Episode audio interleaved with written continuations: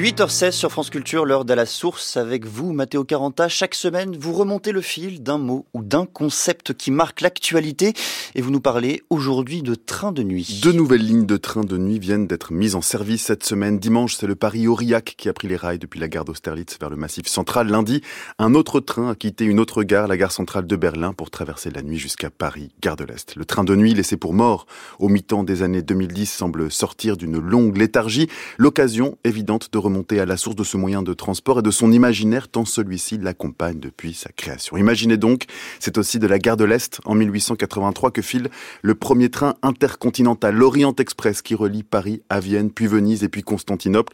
L'Europe est tout encore à l'orientalisme et donc à l'Orient Express qui préfigure déjà par son luxe ostentatoire les richesses fantasmées de mondes orientaux. Deux semaines seulement pour un aller-retour de plus de 3000 km, vante alors la compagnie internationale des wagons-lits. C'est un exploit et très vite d'autres lignes se dessinent. Madrid, Lisbonne, la Scandinavie, la Russie, Moscou et par-delà la Chine et la Sibérie via le transsibérien. Le monde ne connaît plus de limites. Il sent le charbon et la machine à vapeur. Les trains sont des appartements de luxe roulants. Ils renvoient aux univers merveilleux de Jules Verne autant qu'aux crimes d'Agatha Christie en France. Le Paris-Rome Express traverse les Alpes. Le Calais-Vintimille, sorte de Paris-Nice augmenté, relie Londres indirectement avec la Côte d'Azur. Ce sont les années 20 et les trains portent tous des surnoms. Le Calais-Vintimille prend celui de train bleu de la couleur de ses wagons imprimés de logos dorés, mais aussi de la couleur de l'uniforme des chasseurs alpins. La Grande Guerre est passée par là. Sacha Guitry, Marlène Dietrich, Coco Chanel, Winston Churchill se font voir dans les wagons restaurants et les luxueux salons. Train bleu, c'est le nom d'un restaurant emblématique de la gare de Lyon. C'est aussi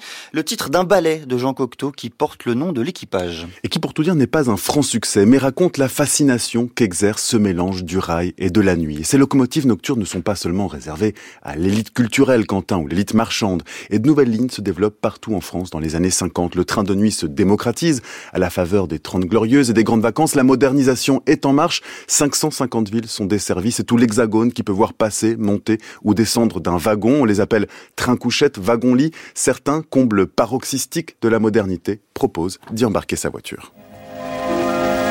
Pour se rendre de Paris en Avignon, l'automobiliste doit parcourir 690 km sur l'une des routes françaises les plus fréquentées.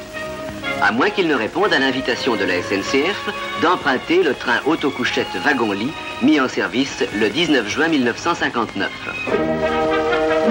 Quelques minutes plus tard, après avoir raccordé la rame d'automobile, le train s'enfonce dans la nuit et chacun à bord prend ses dispositions pour le voyage. Chacun donc prend ses dispositions pour le voyage, dit ce spot promotionnel de 1959. Et chaque nouvelle ligne est vantée pour son nouveau confort, l'isolation acoustique, l'arrivée de l'eau courante, le chauffage amélioré, les prises électriques, la qualité du wagon-restaurant, caractère central du voyage et fierté nationale. En luxe. En 1975, sur le train bleu, on installe même un wagon-cinéma, de quoi nous faire rêver. Et le voyage lui-même est l'objet de rêveries littéraires. Michel Butor, dans La modification, en 1957, raconte la métamorphose qui gagne son personnage au fur et à mesure que le train avance entre Paris et Rome, le corps se fond dans les mouvements du wagon, le rythme du rail se mêle à ses pensées, il devient débuteur à la fois le train parcourant et le chemin parcouru. Le reste de l'histoire, vous la connaissez, Quentin, nous la connaissons tous. Les couvertures vaguement écossaises et les draps marqués par le logo SNCF ont laissé place au TGV, autre incarnation de la modernité. Et puis la généralisation de l'aviation, et puis le low cost, et puis le train de nuit en 2010 ne semble séduire que de rares nostalgies qui ne restent plus que deux lignes en 2016. Voilà, c'était seulement,